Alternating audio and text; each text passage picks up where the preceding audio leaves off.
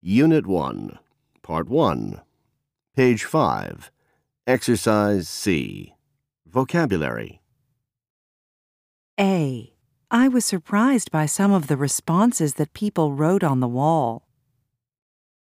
B. This is a very private issue, so I don't talk about it with other people very often. C. She is very shy and does not like to speak in public.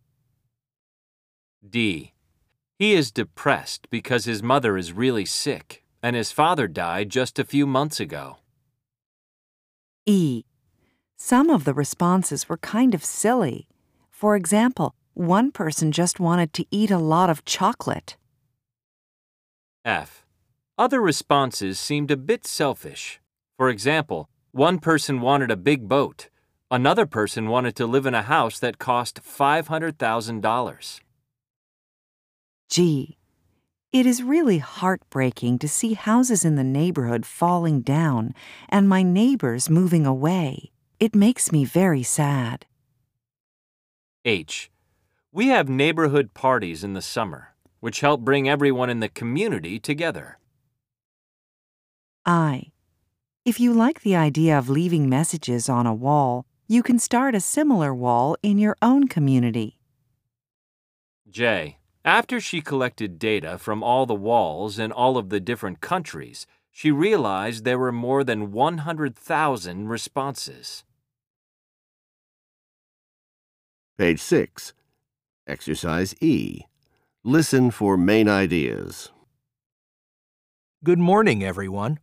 Last week, we read about how artist Candy Chang's Before I Die project began. Chang was feeling very unhappy because a friend had just died. She was also depressed about the poor condition of her neighborhood. So she started her wall project. Some of the responses she got were silly, some were full of hope, some were heartbreaking. From the responses, Chang understood that her project was meaningful for other people. Her wall became very popular, and soon other people began to create similar walls. This is one of my favorite responses. Before I die, I want to teach kids to live, love, and be free. Which ones do you like? I liked this one. Before I die, I want to know what I want. A few of them were silly, such as, I want to eat strawberry cake. But there were so many good ones, it was hard for me to choose. That's true. There were a lot of interesting ones. Did you find any patterns in the responses? What do you think, Anna? It seemed as if the responses were about a few basic topics. I agree, Anna. What were some of these general topics? A lot of them were about helping other people and making the world better. Exactly. Like the one about wanting to help a million people? And I want to make people smile. Matteo, what do you think? I am not so sure. A lot of them were about what people wanted for themselves. For example, I want to be famous, or I want to make a million dollars. Aren't those kind of selfish? Yes, that's true, Mateo. A lot of people wanted something, but many of them wanted love and happiness, not money or things for themselves. For instance, I want to love and be loved, and I want to spend a lifetime with you. Those are not selfish. A chapter at the end of Chang's book gives some data about the responses. 19% of the responses were about love. Travel was really popular too. One response said, I want to ride a motorcycle to South America, or I want to travel the world with my friends. That's very interesting, Anna. Why do you think the responses were about just a few basic topics? Maybe they just showed different parts of what it means to be human. Absolutely. Chang's website reports that there have been more than 1,000 walls in 36 languages in 73 countries. At the beginning of class, I said that Chang had done something meaningful. What do you think? Why do you think the walls are so popular? Mateo? I think people write on the walls because it makes them feel better, especially if they share something that is sad or painful. What do you think, Mika? I am not so sure that is the reason. I think it has a bigger purpose. It can connect people in a community. Sometimes we don't even talk to our neighbors. The wall lets you talk to everyone and listen to everyone. Exactly, Mika. It can really help people understand and trust each other. Maybe it's both of those things. Sharing our feelings with others makes us feel better, but it also builds connections among people in the community. True.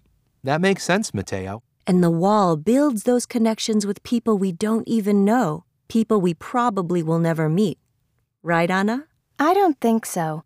I don't think that explains it. I don't really understand why people want to share these private feelings with strangers. That's my point. The walls are popular because sometimes it is easier to share them in public with strangers. That's a good point, Mateo. Page 7. Exercise F. Listen for examples. Segment 1. Good morning, everyone.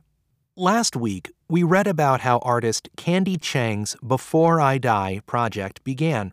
Chang was feeling very unhappy because a friend had just died. She was also depressed about the poor condition of her neighborhood. So she started her wall project. Some of the responses she got were silly, some were full of hope, some were heartbreaking. From the responses, Chang understood that her project was meaningful for other people. Her wall became very popular, and soon other people began to create similar walls. This is one of my favorite responses.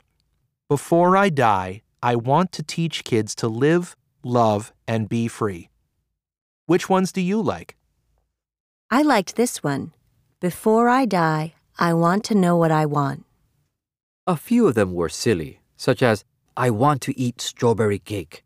But there were so many good ones, it was hard for me to choose. That's true. There were a lot of interesting ones. Did you find any patterns in the responses? What do you think, Anna? It seemed as if the responses were about a few basic topics. I agree, Anna. What were some of these general topics? A lot of them were about helping other people and making the world better.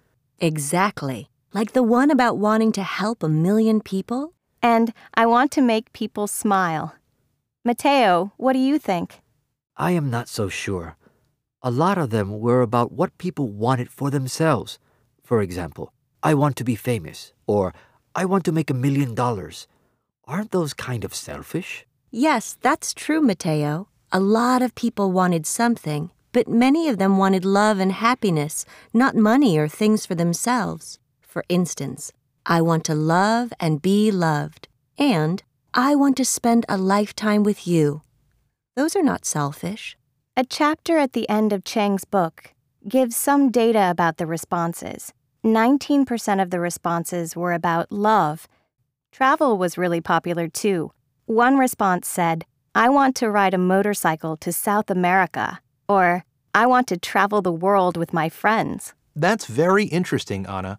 Why do you think the responses were about just a few basic topics? Maybe they just showed different parts of what it means to be human. Absolutely. Page 8. Exercise G. Listen for details. Segment 2. Chang's website reports that there have been more than 1,000 walls in 36 languages in 73 countries. At the beginning of class, I said that Chang had done something meaningful. What do you think?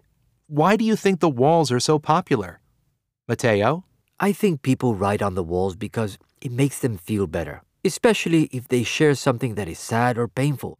What do you think, Mika? I am not so sure that is the reason. I think it has a bigger purpose. It can connect people in a community. Sometimes we don't even talk to our neighbors. The wall lets you talk to everyone and listen to everyone. Exactly, Mika.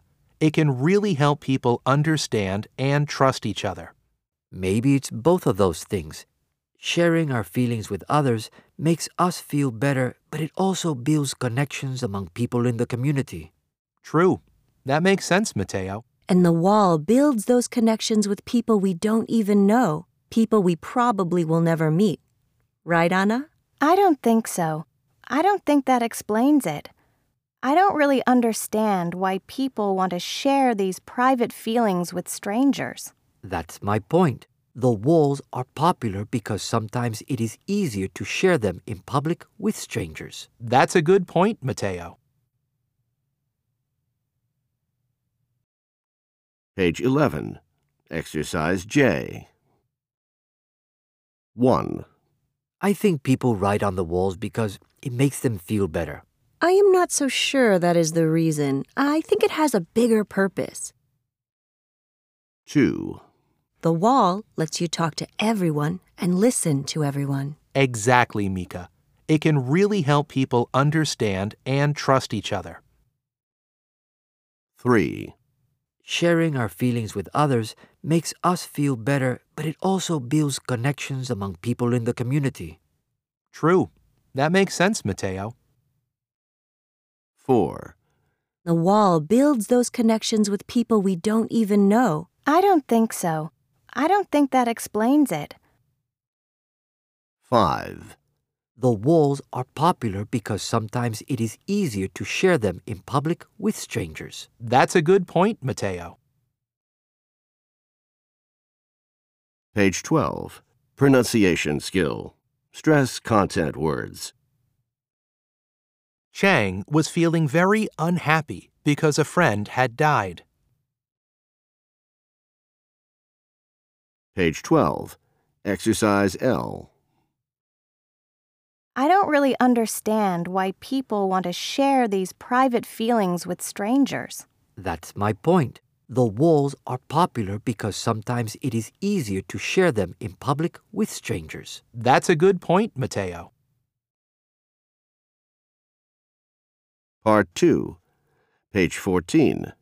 Exercise C. Vocabulary. A. The competition organizer chose a winner randomly from thousands of entries. B. The suicide note was really shocking. We could not believe that she wanted to take her own life. C. He has received countless postcards and emails about his project. He stopped counting them after the first thousand. D. You can call or write anonymously and give your opinion. You do not have to give your name. E. We want to preserve the beautiful old homes in our community. If we do not, they will disappear. F. The handwriting on these two postcards is obviously very different. You can see this difference right away. G. The class project really allowed students to demonstrate their creativity. Some students drew pictures, and others wrote poems about their neighborhood. H. After the fire, the remains of the home were just a few burned pieces of furniture. I. A neighbor ran into the burning house and saved the children. The community praised her heroism. J. This whole community arts project was an experiment. We did not know how it would play out. Unit 2. Part 1. Page 25. Exercise B. Vocabulary. A. Before the flooding, government leaders did not believe that climate change was real. Now, they are finally taking it seriously. B. Some cities have already made plans for climate change. Unfortunately, other cities have barely started their preparations. They need to do more now. C. Seawalls can give cities on the coast some protection against floods. D. Scientists predict that by the year 2100, the sea level will rise by up to 5 feet. E. One city with no natural lakes has built an artificial lake. The new lake can hold a lot of rainwater during heavy storms. F. You can read about climate change in documents prepared by the United Nations. G. Many countries agreed to reduce pollution, but without a plan of action, it was mainly a symbolic gesture. H. Loss of sea ice has dangerous consequences, such as more frequent floods. I. There has been a dramatic increase in the number of floods in the last 10 years, up 50%. J. At the current rate of increase, there will be more floods in the future. Page 26. Exercise D. Listen for main ideas. Take a look at this photo. It shows the Maldives Islands, the lowest, flattest country on Earth. The Maldives are in the warm waters of the Indian Ocean. More than a million tourists visit the Maldives every year. In our class, we've talked a lot about climate change, but many people are getting kind of tired of the topic. Why aren't we taking it seriously? Maybe because most of the impact of climate change is in the future. It's easy not to think about the effects, but to the people of the Maldives, the effects are already very real. Most of the Maldives are barely above sea level, just about seven feet. Any increase in the sea level could lead to dangerous floods. So the government took three steps to protect the country and its population. First, the government built an 11.5 foot high wall around Male, the country's capital. The wall gave the city some protection from a tsunami in 2004, but there was still a lot of flooding. 88 people died, and more than 10,000 people lost their homes as a result of the floods. But without the wall, it would have been much worse. Scientists predict that global warming will cause the sea level to rise between 3 and 5 feet by the end of this century. Next time, the people of Male may not be so lucky. But the Maldivian government is not waiting for the next tsunami. It has built an artificial island about 10 feet above sea level. The island has a hospital, schools, shops, and homes. The government hopes that one day in the future, more than 100,000 people will live there. Maldivian President Mohamed Nasheed knows that he cannot protect his country by himself. Because he wanted to get the world's attention, Nasheed held the world's first underwater governmental meeting. In the meeting, Maldivian leaders signed a document pleading with world leaders to work together against climate change. However, it was mostly a symbolic action and may not result in much change. The Maldives will be the first to feel the impact of climate change. For these islands, even a small change in sea level may have serious consequences. But what if all the ice melted? This was a question the folks at National Geographic recently asked. Naturally, the sea level would go up, and by a lot. Scientists predict that it would rise by about 216 feet, about the height of a 20 story building.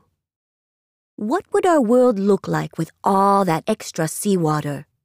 This map shows that it would be very, very different for one thing, the Maldives would be gone forever.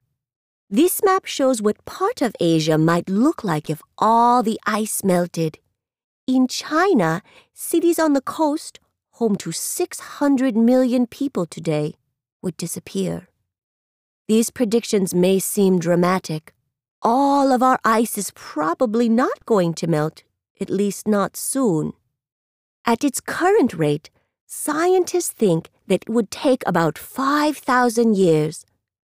However, we are already seeing the effects of higher sea levels. These changes have real consequences for ordinary people like us.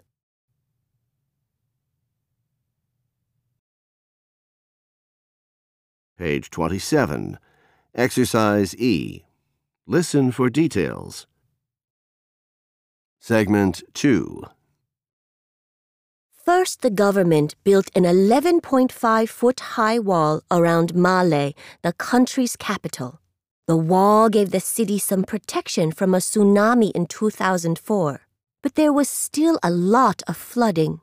88 people died, and more than 10,000 people lost their homes as a result of the floods. But without the wall, it would have been much worse. Scientists predict that global warming will cause the sea level to rise between 3 and 5 feet by the end of this century. Next time, the people of Male may not be so lucky.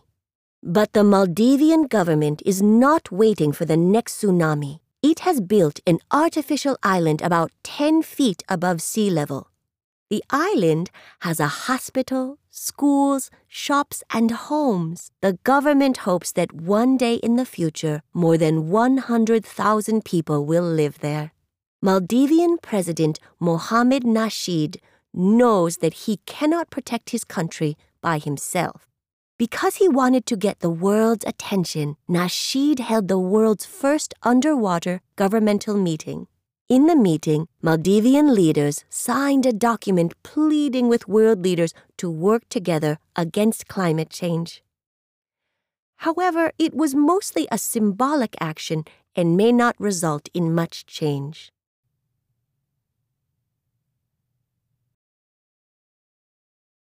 Page 28. Exercise F. Listen for details. Segment 3. The Maldives will be the first to feel the impact of climate change. For these islands, even a small change in sea level may have serious consequences.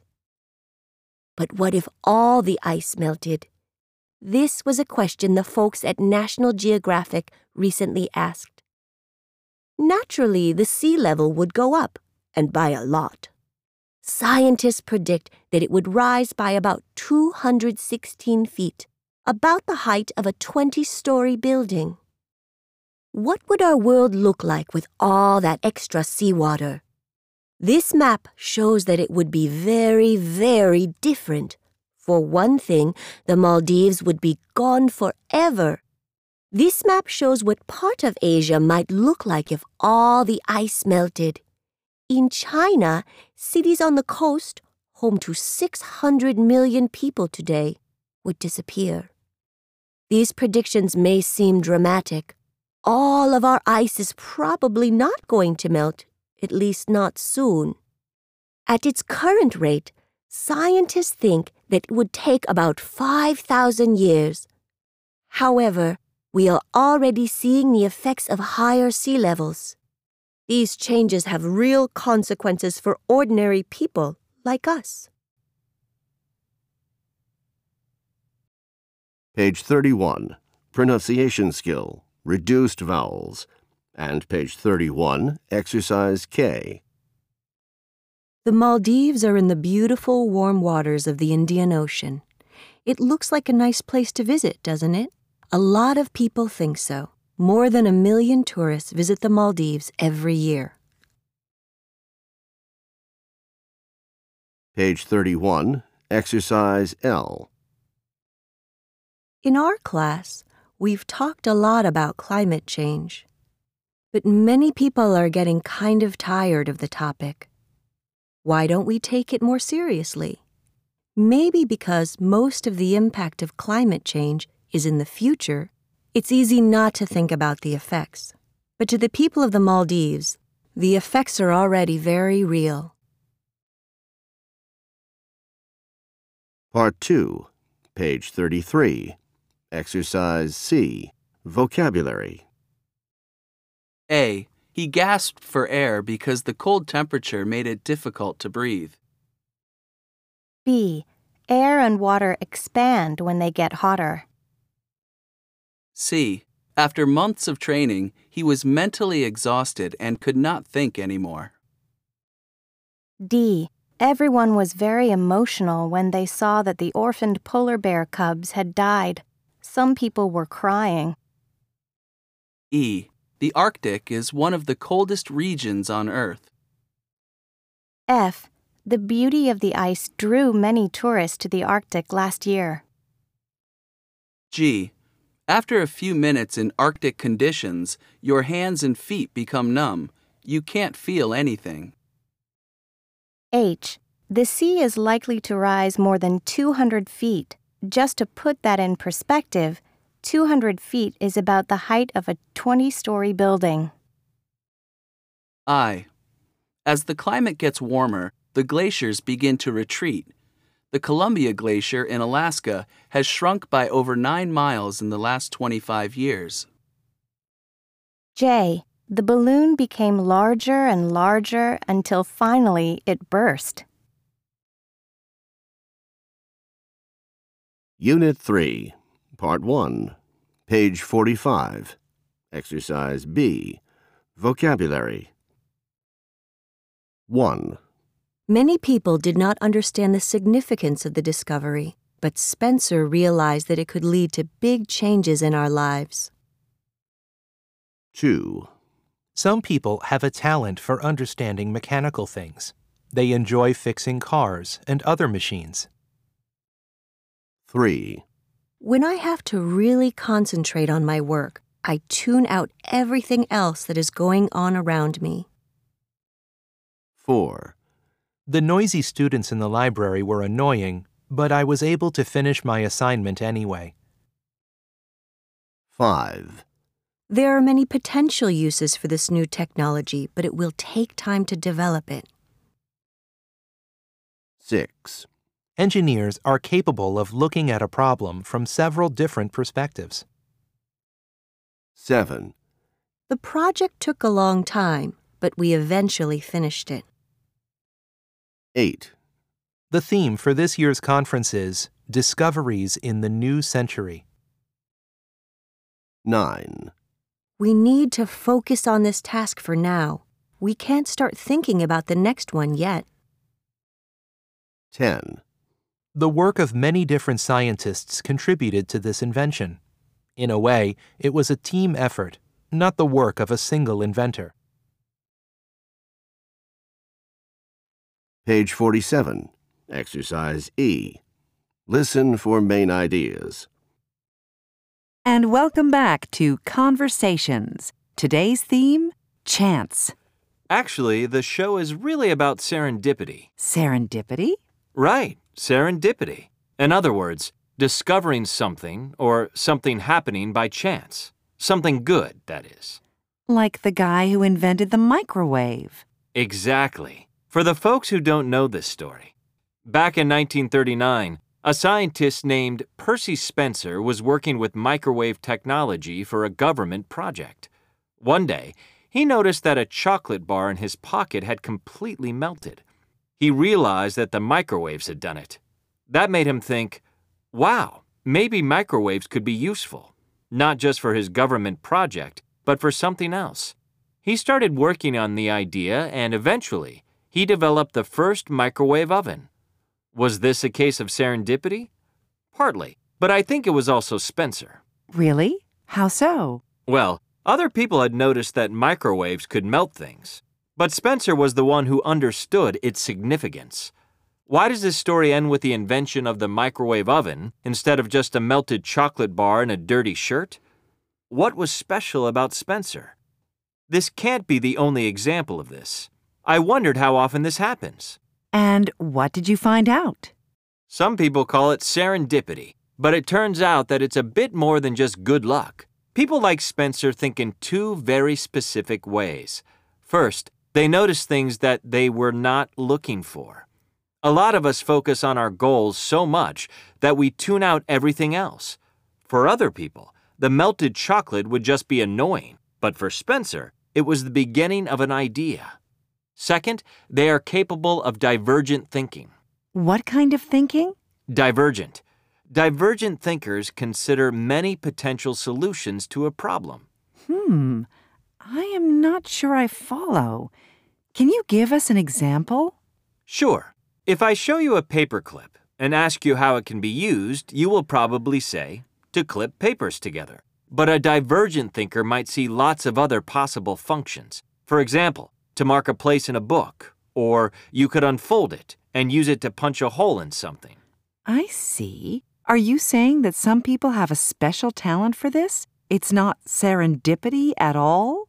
Yes, some people are more likely to notice things and make interesting and new connections between ideas. They recognize opportunities. In a way, they create serendipity.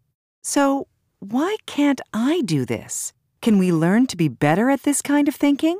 Absolutely. There are lots of exercises you can do to help you notice things and to encourage divergent thinking. The paperclip example is a good place to start. Try to think of as many new uses as you can. I think I get the idea. We can actually increase the possibility of serendipity by changing the way we think? Exactly. Page 48. Exercise F. Listen for details. Segment 1. And welcome back to Conversations. Today's theme Chance. Actually, the show is really about serendipity. Serendipity? Right, serendipity. In other words, discovering something or something happening by chance. Something good, that is. Like the guy who invented the microwave. Exactly. For the folks who don't know this story, back in 1939, a scientist named Percy Spencer was working with microwave technology for a government project. One day, he noticed that a chocolate bar in his pocket had completely melted. He realized that the microwaves had done it. That made him think, wow, maybe microwaves could be useful, not just for his government project, but for something else. He started working on the idea and eventually he developed the first microwave oven. Was this a case of serendipity? Partly, but I think it was also Spencer. Really? How so? Well, other people had noticed that microwaves could melt things, but Spencer was the one who understood its significance. Why does this story end with the invention of the microwave oven instead of just a melted chocolate bar and a dirty shirt? What was special about Spencer? This can't be the only example of this. I wondered how often this happens. And what did you find out? Page 48. Exercise G. Listen for details. Segment 2. Some people call it serendipity, but it turns out that it's a bit more than just good luck. People like Spencer think in two very specific ways. First, they notice things that they were not looking for. A lot of us focus on our goals so much that we tune out everything else. For other people, the melted chocolate would just be annoying, but for Spencer, it was the beginning of an idea. Second, they are capable of divergent thinking. What kind of thinking? Divergent. Divergent thinkers consider many potential solutions to a problem. Hmm, I am not sure I follow. Can you give us an example? Sure. If I show you a paperclip and ask you how it can be used, you will probably say, to clip papers together. But a divergent thinker might see lots of other possible functions. For example, to mark a place in a book, or you could unfold it and use it to punch a hole in something. I see. Are you saying that some people have a special talent for this? It's not serendipity at all? Yes, some people are more likely to notice things and make interesting and new connections between ideas. They recognize opportunities. In a way, they create serendipity. Page 49. Exercise H. Infer meaning. 1. He realized that the microwaves had done it. That made him think, wow, maybe microwaves could be useful, not just for his government project, but for something else. 2. Some people call it serendipity, but it turns out that it's a bit more than just good luck.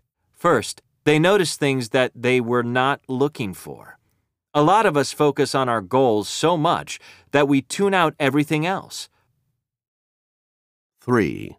Yes, some people are more likely to notice things and make interesting and new connections between ideas. They recognize opportunities. In a way, they create serendipity. Page 51. Exercise J. And welcome back to Conversations. Today's theme Chance. Actually, the show is really about serendipity. Serendipity? Right, serendipity. Was this a case of serendipity? Partly, but I think it was also Spencer. Really? How so? Well, other people had noticed that microwaves could melt things. but Spencer was the one who understood its significance. What kind of thinking? Divergent. Divergent thinkers consider many potential solutions to a problem. Hmm, I am not sure I follow. Can you give us an example? Sure. But a divergent thinker might see lots of other possible functions. For example, to mark a place in a book, or you could unfold it and use it to punch a hole in something. I see. Are you saying that some people have a special talent for this? It's not serendipity at all? Yes, some people are more likely to notice things and make interesting and new connections between ideas. Page 52. Pronunciation skill can and can't. Pronounce can with a reduced vowel, uh. It sounds as if there is almost no vowel at all. I can speak English pretty well. Always pronounce can't with a full vowel sound. I can't speak Arabic at all. Page 52.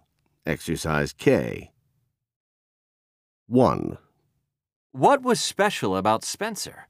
This can't be the only example of this. I wondered how often this happens. 2. Hmm, I am not sure I follow. Can you give us an example? 3. So, why can't I do this? Can we learn to be better at this kind of thinking? 4. Absolutely. There are lots of exercises you can do to help you notice things and think more creatively.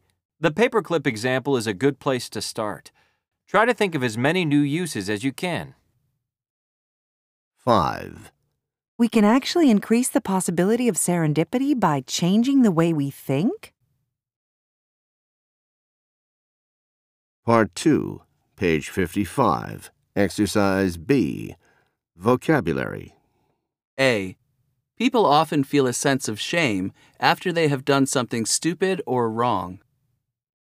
B. My commute to work usually takes an hour, even longer if there is a lot of traffic. C. The road is closed for repair, so we have to take a detour. D. An effective team listens to everyone's idea and then tries to come to a consensus. E. Map apps on smartphones were real game changers. Not many people use paper maps anymore. F. There is not enough data to make a definitive conclusion, but we can make a very good guess. G. I could not recall the location of the office, so I used my map app. H.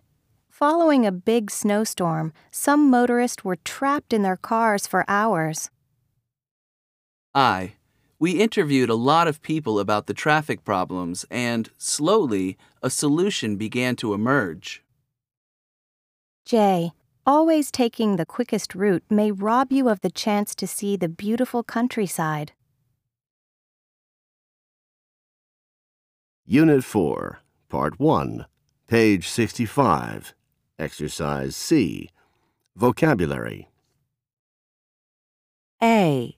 The market for sportswear, such as sneakers and exercise clothing, is very strong this year. More people are buying sportswear than last year. B. There is a limited supply of these sneakers. Because of this, most people have to wait months before they can buy them. C. As more people keep fit, there is greater demand for sports clothing. D. A white t shirt is a classic example of clothing that always seems to be in style. E. The dominant view among experts is that the business will be successful. However, a few experts believe that it will fail. F. The strong sales of sneakers this year demonstrate their continuing popularity. G. The company releases new styles every year, but the exact dates are always a surprise. H. The primary customers for sportswear are people who play sports. However, other people buy these clothes as fashion accessories. I. There was a profile of the company president in the newspaper. It had information about her background and her business philosophy. J. The high quality and low price of these sneakers explains their widespread popularity. Everyone seems to be wearing them. Page 67. Exercise F. Listen for main ideas. Okay, guys, we really ought to get started on our presentation. I've started our first slide. I'll bet a lot of people don't realize that sneakers are a $42 billion a year business. That's bigger than the economy of some countries. Yeah, you're right. Okay, so I think we should present the sneaker market as a great example of supply and demand. Yes, exactly. It is also a classic example of market controlled by a single company. Nike controls more than 60% of the US sneaker market. They are completely dominant. But the interesting part of the market is at the high end, the most expensive shoes. I think that should be our focus. Nike releases just a small number of these high end shoe styles every week or so. Sneakerheads, yeah, that's what they call serious sneaker collectors, are willing to stand in line for hours, even days, to buy them. Since the company limits supply, demand is really strong. It would be a good idea to point out that this is only part of the picture. There are really two separate markets for sneakers. This is the primary market, that is, the first time the shoes are sold from the company to an individual. Let's talk about the secondary market too. Nike is even more dominant there. More like 95% of these high end shoes on the secondary market are Nikes. Right, but I suggest we first explain what the secondary market is.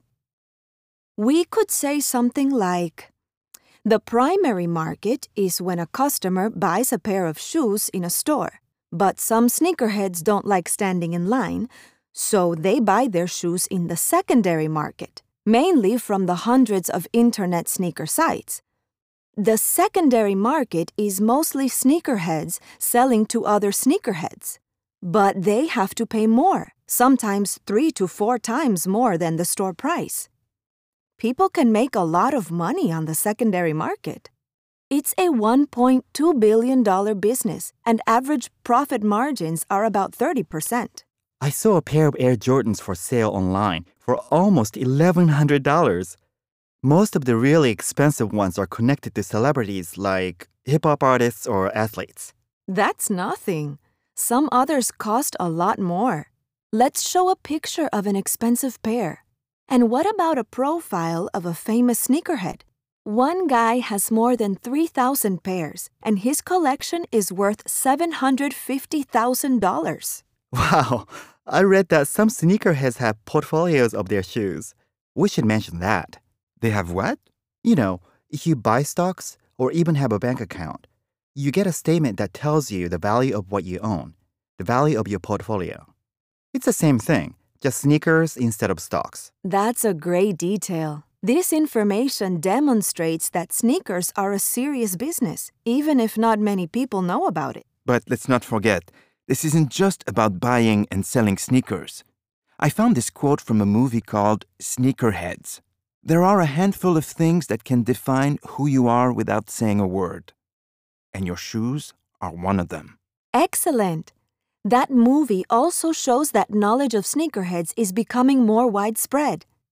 Okay, I think we have a good plan. We should put the quote at the end. How about meeting around 9:15 or 9:30 at my place to finish up? Sounds, Sounds good. good. Page 68. Exercise G. Listen for details. Segment 1. Okay, guys, we really ought to get started on our presentation. I've started our first slide. I'll bet a lot of people don't realize that sneakers are a $42 billion a year business that's bigger than the economy of some countries. Yeah, you're right. Okay, so I think we should present the sneaker market as a great example of supply and demand. Yes, exactly. It is also a classic example of market controlled by a single company. Nike controls more than 60% of the US sneaker market. They are completely dominant. But the interesting part of the market is at the high end, the most expensive shoes. I think that should be our focus. Nike releases just a small number of these high end shoe styles every week or so. Sneakerheads, yeah, that's what they call serious sneaker collectors, are willing to stand in line for hours, even days, to buy them. Since the company limits supply, demand is really strong. It would be a good idea to point out that this is only part of the picture. There are really two separate markets for sneakers. This is the primary market, that is, the first time the shoes are sold from the company to an individual. Let's talk about the secondary market too. Nike is even more dominant there. More like 95% of these high end shoes on the secondary market are Nikes. Right, but I suggest we first explain what the secondary market is. We could say something like The primary market is when a customer buys a pair of shoes in a store, but some sneakerheads don't like standing in line, so they buy their shoes in the secondary market, mainly from the hundreds of internet sneaker sites. The secondary market is mostly sneakerheads selling to other sneakerheads. But they have to pay more, sometimes three to four times more than the store price. People can make a lot of money on the secondary market. It's a $1.2 billion business, and average profit margins are about 30%. Page 68. Exercise H. Listen for details. Segment 2. I saw a pair of Air Jordans for sale online for almost $1,100. Most of the really expensive ones are connected to celebrities like hip hop artists or athletes. That's nothing. Some others cost a lot more. Let's show a picture of an expensive pair. And what about a profile of a famous sneakerhead? One guy has more than 3,000 pairs, and his collection is worth $750,000. Wow, I read that some sneakerheads have portfolios of their shoes. We should mention that. They have what? You know, if you buy stocks or even have a bank account, you get a statement that tells you the value of what you own, the value of your portfolio.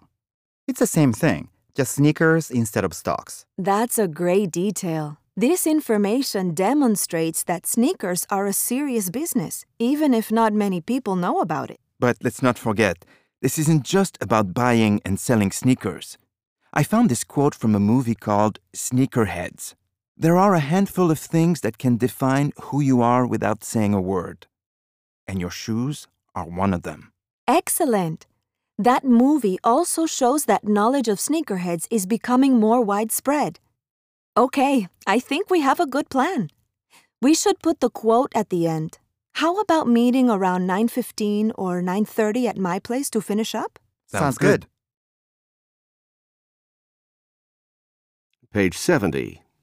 Exercise L. 1. We should present the sneaker market as a great example of supply and demand. 2. What about a profile of a famous sneakerhead? 3. It would be a good idea to point out that this is only part of the picture. 4. Let's talk about the secondary market too. 5. I suggest we first explain what the secondary market is. 6. How about meeting around 9:15 or 9:30? Page 71. Pronunciation skill. Numbers. 1. Pronounce numbers ending in teen with a clear T sound and stress on the teen syllable. 14. 2. Pronounce numbers ending in TY with a D sound in the TY syllable and stress on the first syllable. 40. 3. Say numbers between 1,100 and 10,000 in two different ways 1,100, more formal, 1,100, less formal, more common. Page 71, Exercise N. 1. A lot of people don't realize that sneakers are a $42 billion a year business. 2. Nike controls more than 60% of the US sneaker market. 3. Profit margins are about 30%. 4. I saw a pair of Air Jordans for sale online for almost $1,100. 5. How about meeting around 9:15 or 9:30 at my place to finish up? Part 2, page 74. Exercise C. Vocabulary. 1. The 3D printer printed a shirt in separate pieces. She then assembled the pieces. 2. My printer is making a really weird sound. I've never heard it make this noise before. 3. 3D printing is a real breakthrough in the field. It will make a huge difference because it will allow custom work, that is, clothes designed especially for one person. 4. This plastic is very flexible, so you can change its shape and it will not break. 5. In the past, only professionals designed new styles, but this new software has empowered ordinary people to design their own clothes. 6. We modified the design because the original one was too difficult to print. 7. I only have the older version of this software. The new one will not be released until next month. 8. The price of 3D printers has decreased significantly in the last couple of years. 9. The pace of change has accelerated in recent years. It is difficult to keep up with everything that is happening. 10. This technology will evolve and will continue to improve in the coming years. End of CD 1.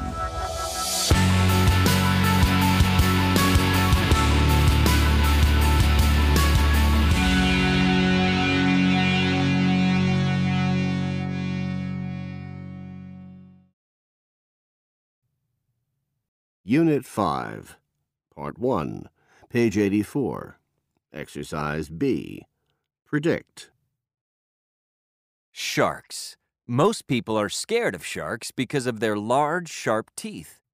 However, it is their skin that may be the most interesting to scientists. Page 85. Exercise C. Vocabulary. 1. There is a layer of thin ice on the top of the lake. It is dangerous to walk on it. 2. This animal catches its food in a unique way. I've never seen anything like it. 3. A bird's feathers have several functions. They keep the bird warm and they help it to fly. 4. There are thousands of organisms in the world, from tiny bacteria to animals as large as whales. 5. Mathematics has many practical applications in everyday life, for example, in managing your money. 6. There is ice on the ground, so it is very slippery. Be careful and walk slowly. 7. The author adapted the story so that young children could understand it. 8. The screen of the cell phone was protected by a clear plastic film. 9. The scientists needed a powerful microscope to see the complex structure inside the tiny bacteria. 10. When there is no wind, the surface of the water is smooth. Page 86.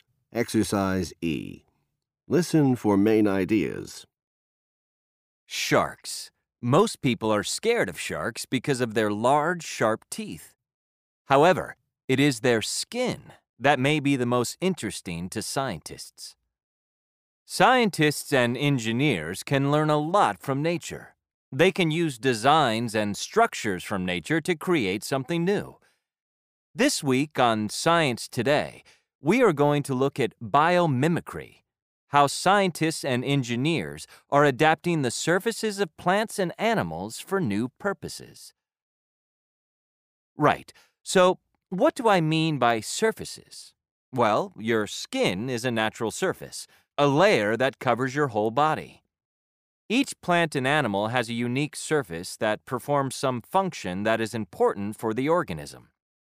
Scientists and engineers have studied these functions and have been able to adapt some of them for human use. So, let's start with the shark. The shark's skin has a unique structure. It is covered with a layer of tiny scales in the shape of a diamond. This layer has a very important purpose. Scientists noticed that nothing seemed to grow on shark skin. In contrast, all sorts of organisms grow on the skin of other fish and of whales, including harmful bacteria. However, the unique arrangement of scales on the shark's skin prevents the growth of any organisms. Scientists quickly realized this could have very useful applications, for example, in hospitals. Because there are many sick people in hospitals, dangerous bacteria can spread and begin to grow on walls, doors, and other surfaces. Engineers adapted the structure of shark skin and created a thin film that can be used on walls, floors, and other surfaces. The film helps prevent the growth of bacteria. Now, let's move to the world of plants. Most plants use air, water, and sunlight to make their own food. But some plants, like the pitcher plant, eat insects. How can a plant catch an insect? The pitcher plant has a secret weapon the surface at the top of its pitcher. When it is dry, the surface is a little bit rough, so insects can walk on it safely.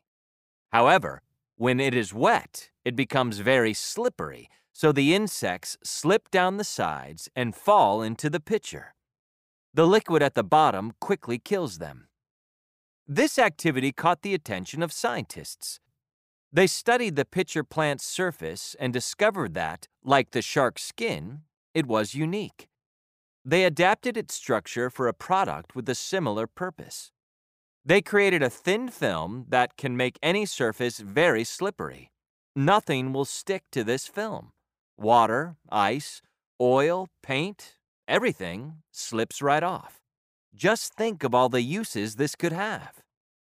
So, these are just two examples of biomimicry and how scientists and engineers can adapt designs from nature to improve our lives. We will be back after a short break to talk about some more examples of applications like these. Page 87. Exercise G. Segment 1. Sharks. Most people are scared of sharks because of their large, sharp teeth. However, it is their skin that may be the most interesting to scientists. Scientists and engineers can learn a lot from nature. They can use designs and structures from nature to create something new. This week on Science Today, we are going to look at biomimicry, how scientists and engineers are adapting the surfaces of plants and animals for new purposes. Right, so what do I mean by surfaces? Well, your skin is a natural surface, a layer that covers your whole body. Each plant and animal has a unique surface that performs some function that is important for the organism. Scientists and engineers have studied these functions and have been able to adapt some of them for human use. So, let's start with the shark. The shark's skin has a unique structure.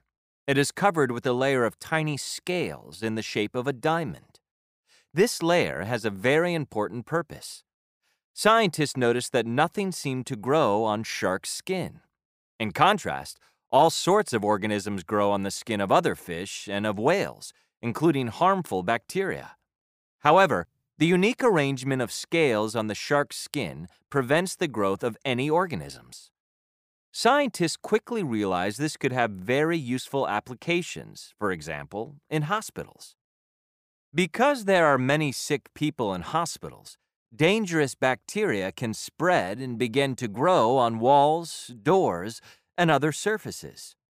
Engineers adapted the structure of shark skin and created a thin film that can be used on walls, floors, and other surfaces. The film helps prevent the growth of bacteria. Page 88. Exercise H. Listen for details. Segment 1. Sharks. Most people are scared of sharks because of their large, sharp teeth. However, it is their skin that may be the most interesting to scientists. Scientists and engineers can learn a lot from nature. They can use designs and structures from nature to create something new. This week on Science Today, we are going to look at biomimicry, how scientists and engineers are adapting the surfaces of plants and animals for new purposes. Right. So, what do I mean by surfaces? Well, your skin is a natural surface, a layer that covers your whole body. Each plant and animal has a unique surface that performs some function that is important for the organism. Scientists and engineers have studied these functions and have been able to adapt some of them for human use. So, let's start with the shark. The shark's skin has a unique structure. It is covered with a layer of tiny scales in the shape of a diamond. This layer has a very important purpose. Scientists noticed that nothing seemed to grow on shark skin. In contrast, all sorts of organisms grow on the skin of other fish and of whales, including harmful bacteria. However, the unique arrangement of scales on the shark's skin prevents the growth of any organisms. Scientists quickly realized this could have very useful applications, for example, in hospitals. Because there are many sick people in hospitals, dangerous bacteria can spread and begin to grow on walls, doors, and other surfaces. Engineers adapted the structure of shark skin and created a thin film that can be used on walls, floors, and other surfaces. The film helps prevent the growth of bacteria. Segment 2. Now, let's move to the world of plants. Most plants use air, water, and sunlight to make their own food. But some plants, like the pitcher plant, eat insects. How can a plant catch an insect? The pitcher plant has a secret weapon the surface at the top of its pitcher.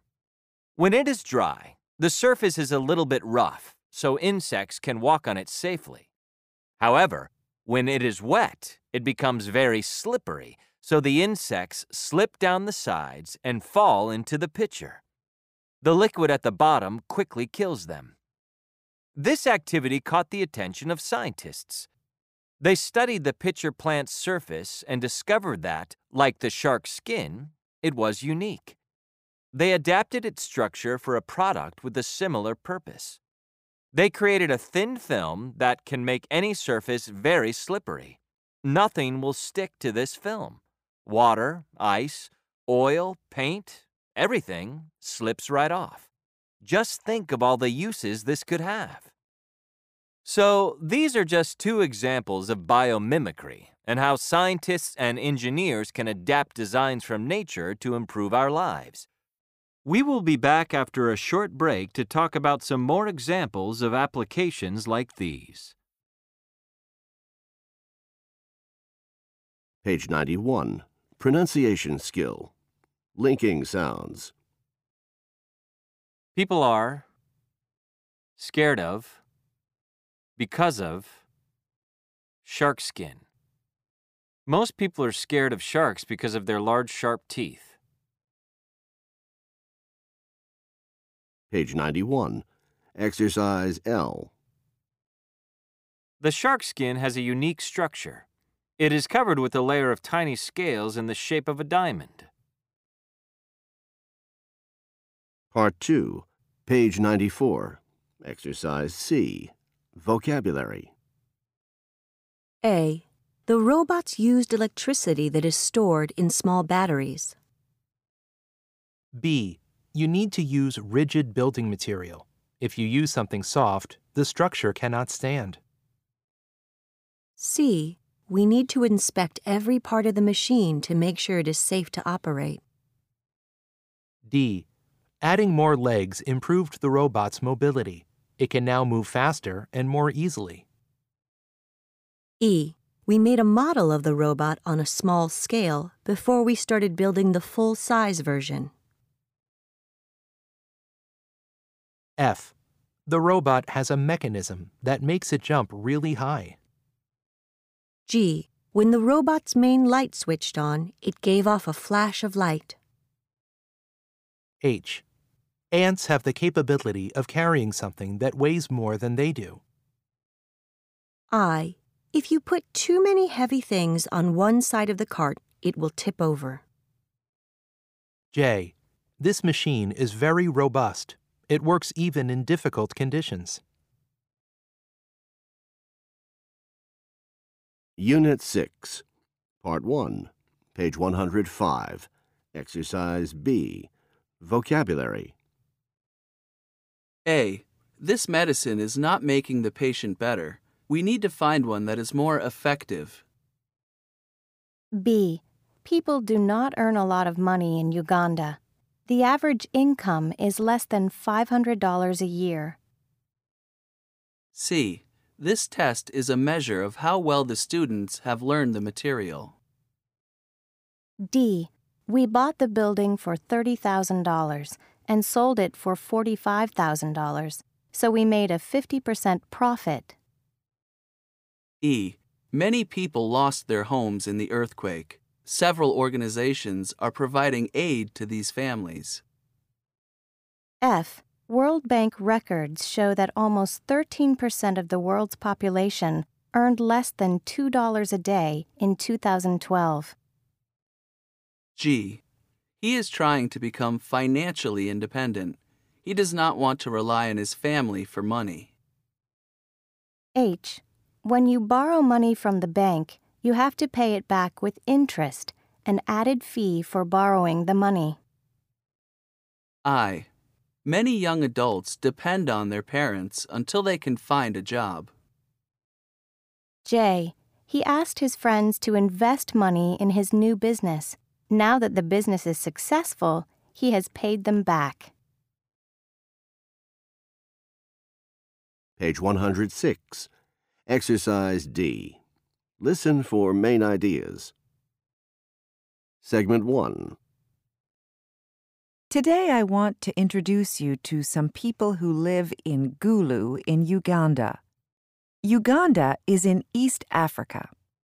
We'll learn how they have worked their way out of poverty. So, this girl's family was able to buy this goat. The goat's milk helps feed her family. Any extra milk brings in money for the family. And this woman owns a farm. She was able to expand her farm and grow vegetables to sell at the local market. With that money, she can send her children to school. Both of these families got help from an organization called the Community Action Fund for Women in Africa, CAFWA, which helps women work toward a better future. CAFWA is based in the Gulu district in northern Uganda. Gulu is one of the poorest regions in the world. More than 50% of the population of Gulu lives below the international poverty line. More than half of them depend on farming. So, what kind of help did these families get? They got microloans from CAFWA. A microloan is different from a regular bank loan. First of all, the amounts are very low. usually between 50 and $100. Second, the borrowers don't need any collateral. What's collateral?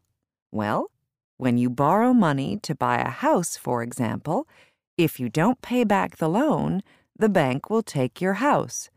The house is your collateral. The people in Gulu are unable to provide collateral. Finally, the interest on a microloan is low enough that most borrowers can pay back the loan, usually between 10 and 30 percent. Before they got the loans, the women in Gulu barely made enough to feed their families. They were in a cycle of poverty. After the microloans, they were able to invest in their farms and sell their products for a profit. With part of the profit, they paid back the loan. Segment 2 Do any of you know anything about microloans? Elena. Yes. I have given money to organizations that make microloans. I think they're the most effective way to help poor people. Okay, but what is the evidence? Do microloans really work? That depends on what your measure is. There is some evidence of success. First, records show that borrowers almost always pay back the loans, about 95%. In addition, studies by researchers at the Massachusetts Institute of Technology show that microloans help one group the most people who already own a small business. What do you think? Would you donate to a microloan? Fuad. No, I wouldn't, because I don't believe such small amounts of money can make much of a difference for most people. Well, you are right. These studies showed that the loans resulted in no change in the usual measures of poverty, such as income, health, and education level. There is another way to look at the situation, though. Although economic experts do say that people in poverty often remain poor after they take out a microloan, the same experts also argue that loans allow these families to become more financially stable. This is also a measure of success. So you can see that the record is not so clear. However, the women of Gulu have been successful. So, what can explain this success? The answer is that a loan may not be enough. These women got more than just a microloan from CAFWA. The organization taught them about good farming practices. It offered classes in math and reading. And it taught them how to keep good business records and save money for the future. Research on aid suggests that this kind of support increases the chance that microloans will help people break the cycle of poverty. Not just the borrower, but the borrower's family, and perhaps a whole community. Page 107. Exercise E. Listen for details. Segment 1. Today, I want to introduce you to some people who live in Gulu in Uganda. Uganda is in East Africa. We'll learn how they have worked their way out of poverty. So, this girl's family was able to buy this goat. The goat's milk helps feed her family. Any extra milk brings in money for the family.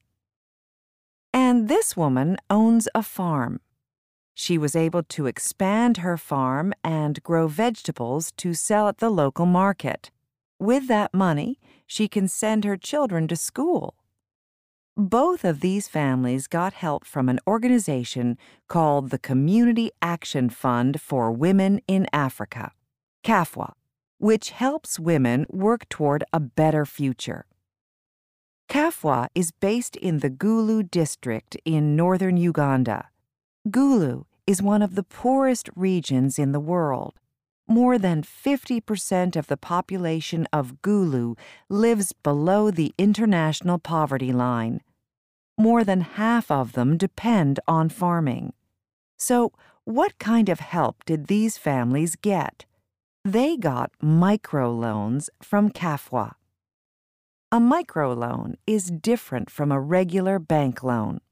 First of all, the amounts are very low, usually between 50 and $100. Second, the borrowers don't need any collateral. What's collateral? Well, when you borrow money to buy a house, for example, if you don't pay back the loan, the bank will take your house. The house is your collateral. The people in Gulu are unable to provide collateral. Finally, the interest on a microloan is low enough that most borrowers can pay back the loan, usually between 10 and 30 percent. Before they got the loans, the women in Gulu barely made enough to feed their families. They were in a cycle of poverty. After the microloans, they were able to invest in their farms and sell their products for a profit. With part of the profit, they paid back the loan.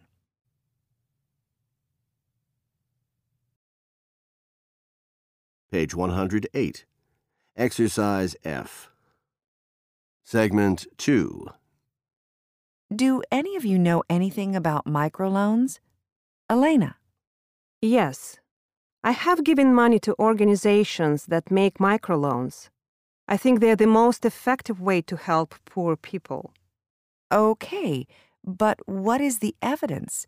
Do microloans really work? That depends on what your measure is. There is some evidence of success. First, records show that borrowers almost always pay back the loans, about 95%. In addition, studies by researchers at the Massachusetts Institute of Technology show that microloans help one group the most people who already own a small business. What do you think? Would you donate to a microloan? Fuad. No, I wouldn't, because I don't believe such small amounts of money can make much of a difference for most people. Well, you are right. These studies showed that the loans resulted in no change in the usual measures of poverty, such as income, health, and education level. There is another way to look at the situation, though. Although economic experts do say that people in poverty often remain poor after they take out a microloan, the same experts also argue that loans allow these families to become more financially stable. This is also a measure of success. So you can see that the record is not so clear. However, the women of Gulu have been successful. So, what can explain this success? The answer is that a loan may not be enough. These women got more than just a microloan from CAFWA. The organization taught them about good farming practices. It offered classes in math and reading, and it taught them how to keep good business records and save money for the future. Research on aid suggests that this kind of support increases the chance that microloans will help people break the cycle of poverty. Not just the borrower, but the borrower's family, and perhaps a whole community. Page 112. Exercise L. So, what kind of help did these families get? They got microloans from CAFWA. A microloan is different from a regular bank loan. First of all, the amounts are very low, usually between 50 and $100. Page 112. Exercise M. Second, the borrowers don't need any collateral. When you borrow money to buy a house, for example, if you don't pay back the loan, the bank will take your house. The house is your collateral. The people in Gulu are too poor to provide collateral.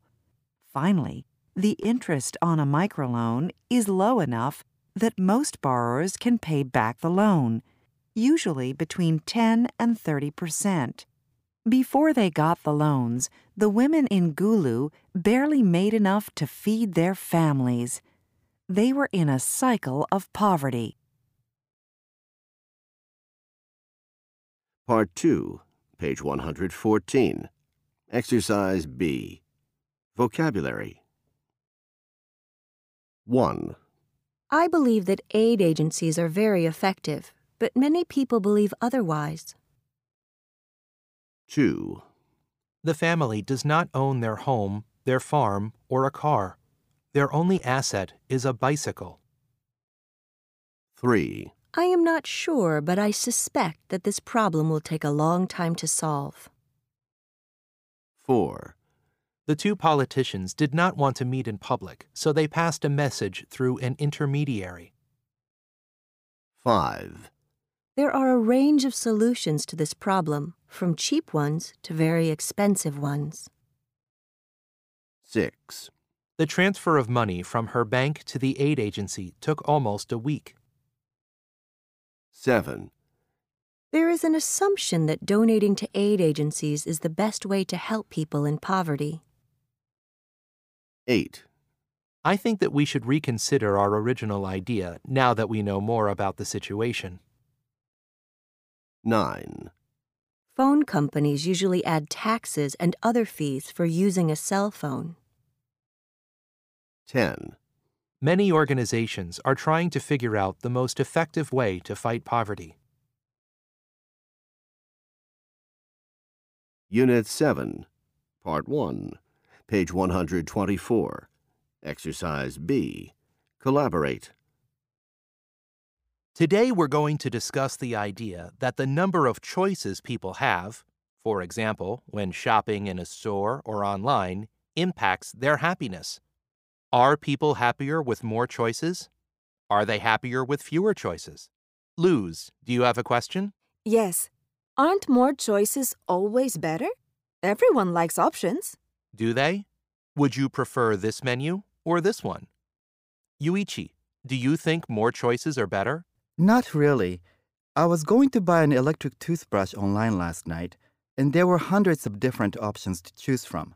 Wow. So did you buy one? No, all those choices were too overwhelming. Well, that is a great example related to the research we're going to look at today. In 2004, a psychologist named Barry Schwartz wrote a book called The Paradox of Choice about these ideas. Schwartz provides evidence that in many societies that have a lot of money and freedom to choose where to live, how to live, what to buy, people say they are less happy and less satisfied with their lives.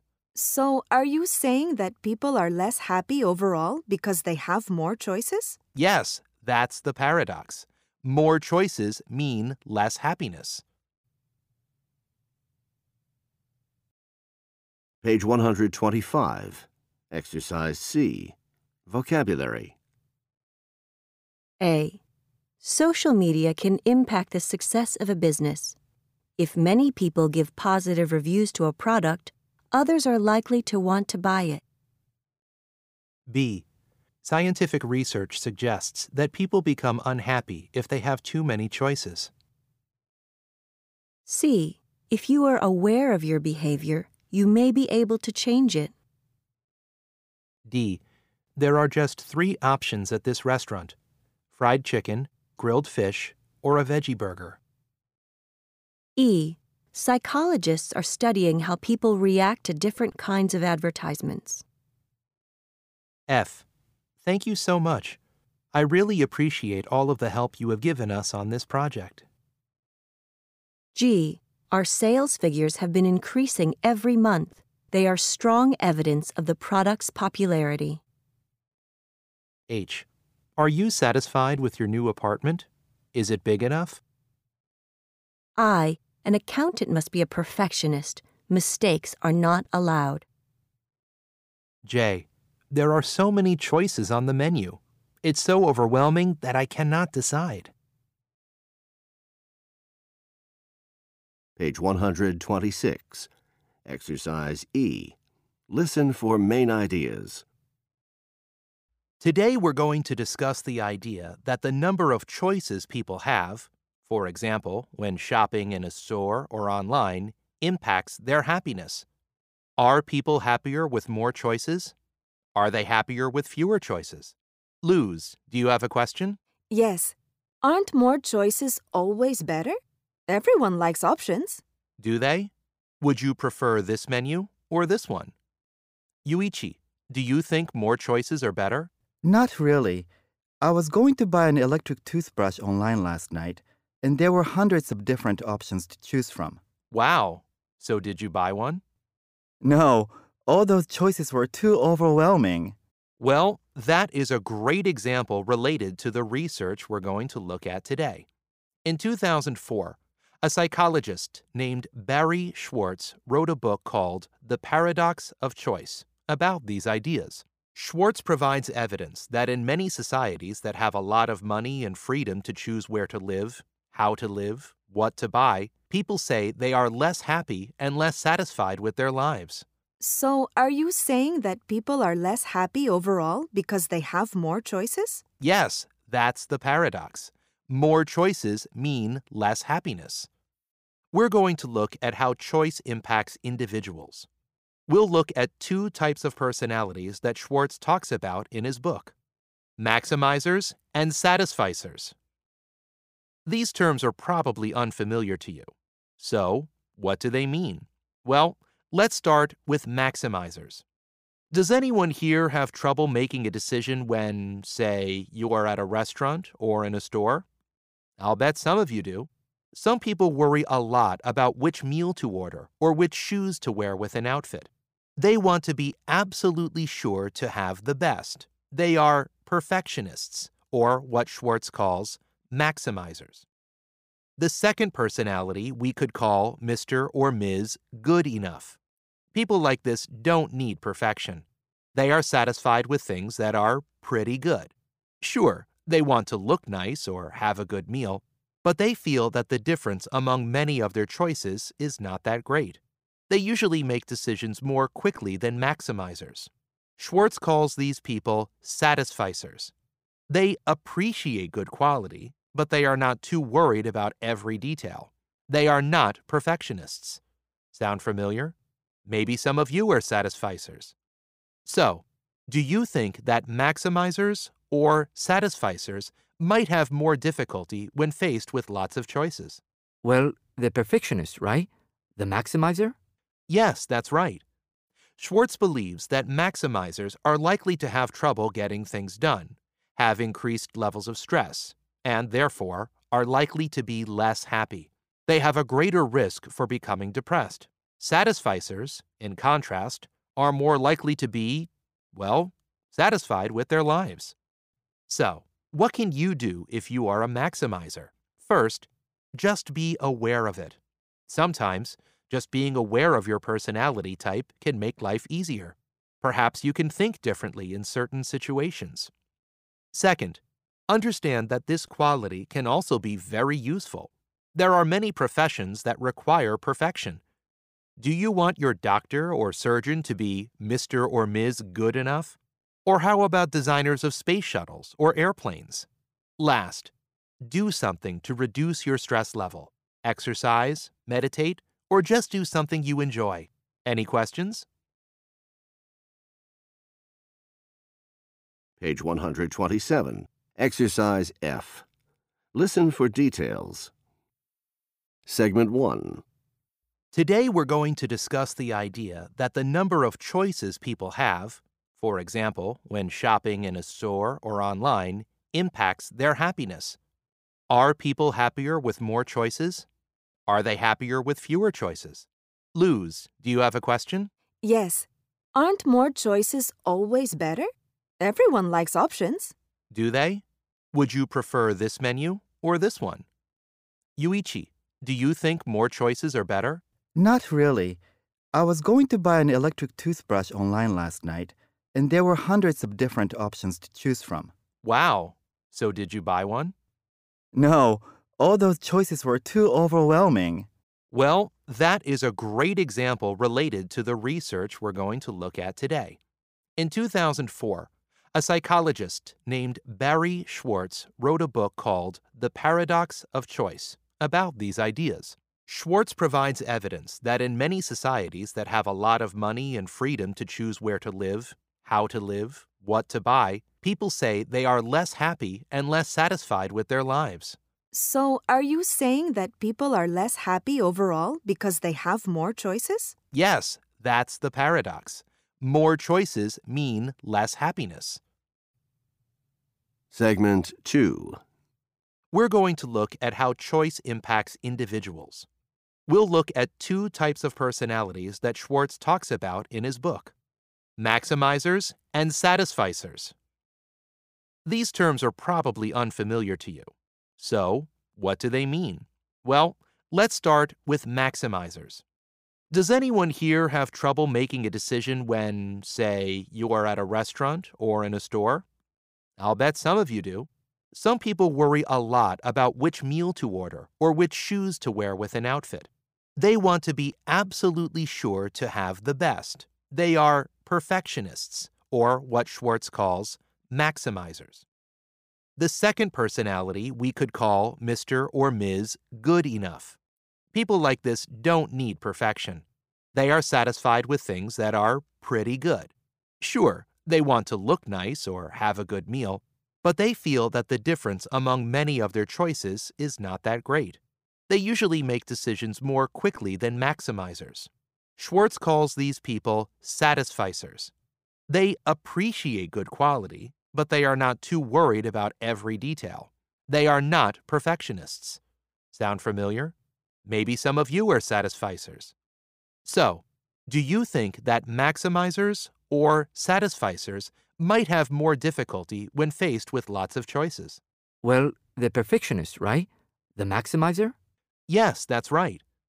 Schwartz believes that maximizers are likely to have trouble getting things done, have increased levels of stress, and therefore are likely to be less happy.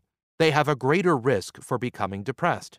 Satisficers, in contrast, are more likely to be, well, satisfied with their lives. Page 128. Exercise G. 1. So, are you saying that people are less happy overall because they have more choices? Yes, that's the paradox. More choices mean less happiness. 2. These terms are probably unfamiliar to you. So, what do they mean? Well, let's start with maximizers. 3. Does anyone here have trouble making a decision when, say, you are at a restaurant or in a store? I'll bet some of you do.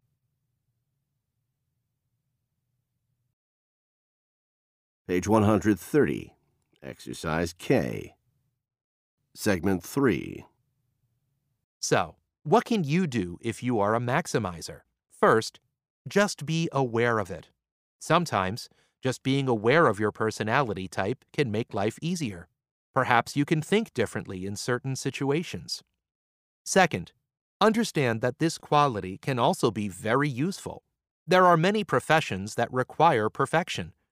Do you want your doctor or surgeon to be Mr. or Ms. Good enough? Or how about designers of space shuttles or airplanes? Last, do something to reduce your stress level. Exercise, meditate, or just do something you enjoy. Any questions? Page 131. Pronunciation skill. Intonation in yes, no, and choice questions. Would you like coffee? Are you happier with more choices? Page 131. Pronunciation skill. Intonation in yes, no, and choice questions. Would you like coffee or tea? Page 131. Exercise M. 1. Luz, do you have a question? 2. Aren't more choices always better? 3. Would you prefer this menu or this one? 4. Yuichi, do you think more choices are better? 5. So, did you buy one? Part 2, page 134. Exercise C. Vocabulary. A. This appliance saves space because it combines the functions of a microwave and traditional oven. B. Only pack what you will need during the trip. Don't include any extraneous items. C. To make more space in my room, I'm going to digitize my CDs and photos. D. I got a loan for my large and expensive house. I lost my job, so now I'm worried about repaying this debt. E. My closet is so full. I have too much stuff. F. This space is multifunctional. I use it as a garage and a music studio. G. The majority of Americans, about 60%, own their own homes. H. Coincidentally, I got a job offer on the same day that I found my apartment. I. If you live in a small apartment, you have to think about space efficiency. J. My new apartment does not have a lot of storage space, so I left a lot of my books at my parents' house. Unit 8, Part 1, page 145. Exercise C. Vocabulary. A. Protecting wildlife is crucial. If we do not, some animals will disappear forever. B. The effect of trafficking on some tropical birds has been devastating. There are only a few of these birds left today. C. Some species of birds look very similar, so it is difficult to detect differences between them. D. This new technology has the potential to find traffickers. However, it has not been fully tested yet. E. The police seized a truck that was carrying hundreds of wild birds. They arrested the driver and took the birds away. F. Buying and selling most wild animals is illegal. If the police catch you, you may go to jail. G. Scientists and government officials are working together to maintain biodiversity, the number and variety of species that live in the country. H. Governments should work together to combat climate change before it's too late. I. Many species of animals, such as orangutans, are disappearing because humans have destroyed their habitat. Now they have nowhere to live. J. Wildlife trafficking continues because consumers want these animals for pets. Page 147. Exercise F. Listen for main ideas. Conservation biologist Juliana Machado Ferreira is on the front lines in the fight against wildlife trafficking in her home country of Brazil. The South American country has seen a rise in the illegal sale of various species of wildlife. National Geographic Learning talked with Ferreira about her work protecting Brazil's wild animals. What is wildlife trafficking? There are several different kinds of trafficking. There is trade in animal parts and products. These are used for souvenirs or fashion accessories, cosmetics, and drugs. There is also the trade in animals for zoos and private collectors. And finally, there is trafficking of live wild animals for pets. Can you describe the market for wild animals as pets in Brazil? How big is it? Which animals are the most popular? The government does not have a figure for the entire illegal wildlife trade. But just to give you an idea, the government seized more than 30,000 live animals just in the state of São Paulo in 2006. Birds are by far the most popular wild animals for pets in Brazil. Hundreds of thousands of wild birds are sold annually in street markets in Brazil. What are the consequences of this type of wildlife trafficking? If the current level of wildlife trafficking continues, some of these species may soon become extinct. The disappearance of these species has consequences not only for entire ecosystems, but also to human quality of life. It's important to protect and maintain biodiversity. What happens to the animals when the police find them? Many people think that when police find these animals that the problem is solved. But that's just the beginning. Then the real problems begin. If the police see the animals being collected, then the animals can be released immediately. But if the animals are already far away from their original habitat, they cannot be released so easily. Why not? Why is it important to release animals in their original habitat? Brazil is a huge country. One species may exist in many different areas with a wide range of climate conditions, such as temperature and rainfall.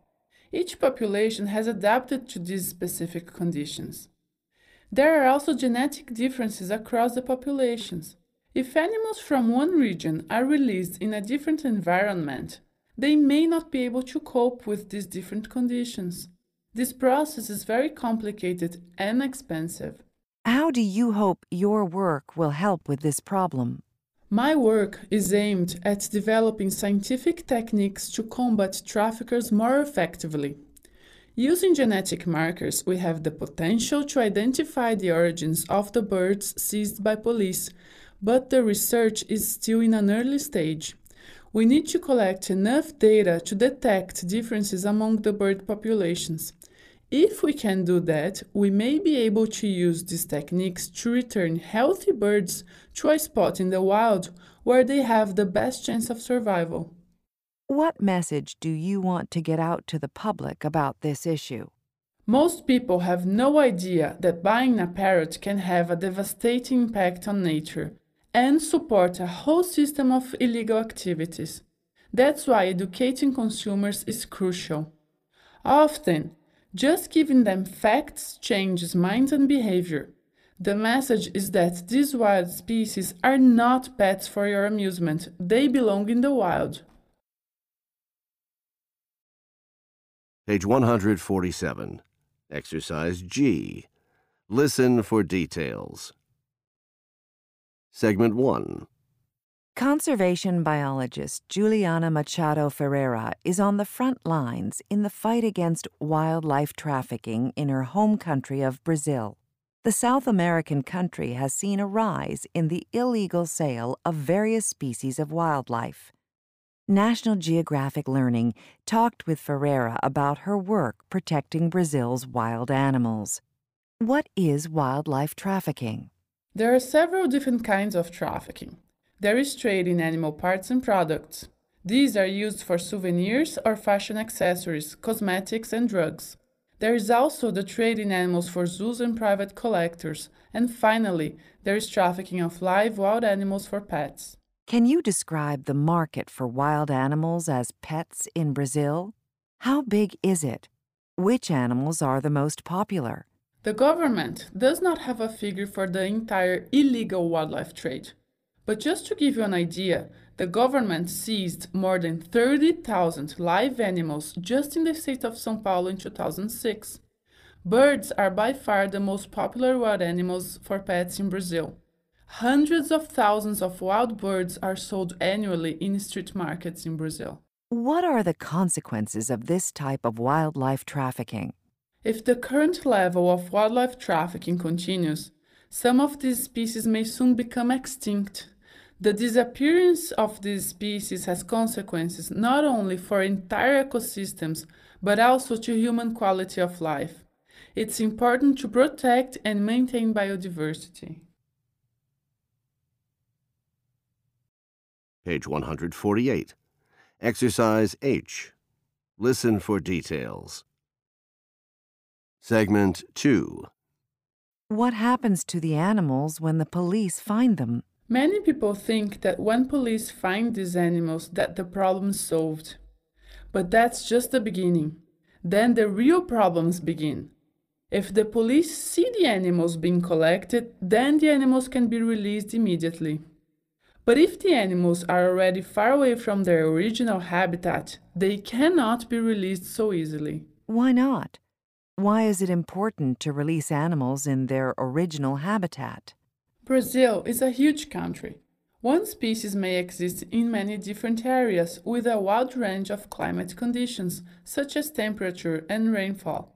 Each population has adapted to these specific conditions. There are also genetic differences across the populations. If animals from one region are released in a different environment, they may not be able to cope with these different conditions. This process is very complicated and expensive. How do you hope your work will help with this problem? My work is aimed at developing scientific techniques to combat traffickers more effectively. Using genetic markers, we have the potential to identify the origins of the birds seized by police, but the research is still in an early stage. We need to collect enough data to detect differences among the bird populations. If we can do that, we may be able to use these techniques to return healthy birds to a spot in the wild where they have the best chance of survival. What message do you want to get out to the public about this issue? Most people have no idea that buying a parrot can have a devastating impact on nature and support a whole system of illegal activities. That's why educating consumers is crucial. Often, just giving them facts changes minds and behavior. The message is that these wild species are not pets for your amusement, they belong in the wild. Page 152. Pronunciation skill. Intonation in WH questions. How can we stop wildlife trafficking? Page 152. Pronunciation skill. Intonation in WH questions. Why not? Why? Page 152. Exercise N. 1. Can you describe the market for wild animals as pets in Brazil? How big is it? 2. Which animals are the most popular? 3. Why not? Why is it important to release animals in their original habitat?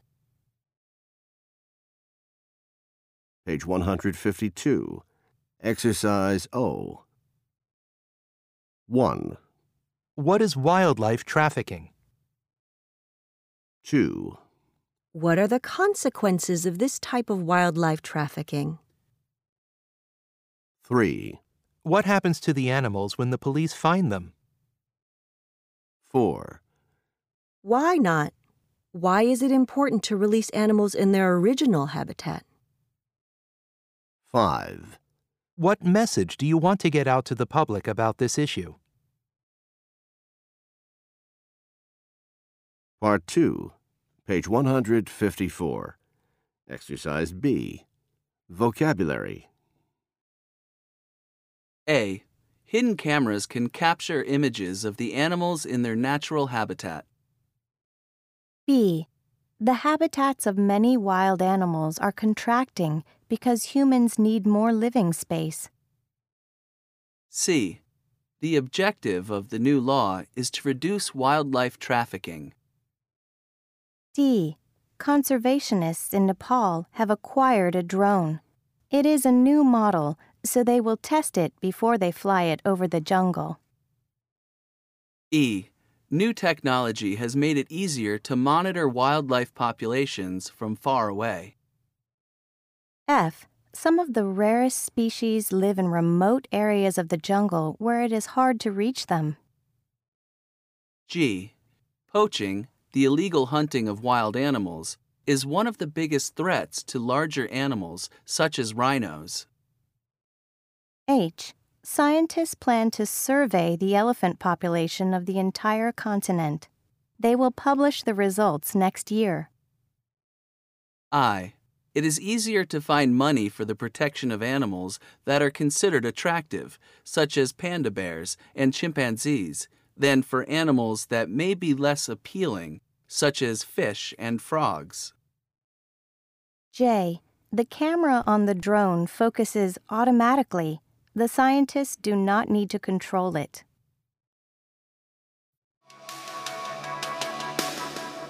End of CD 2.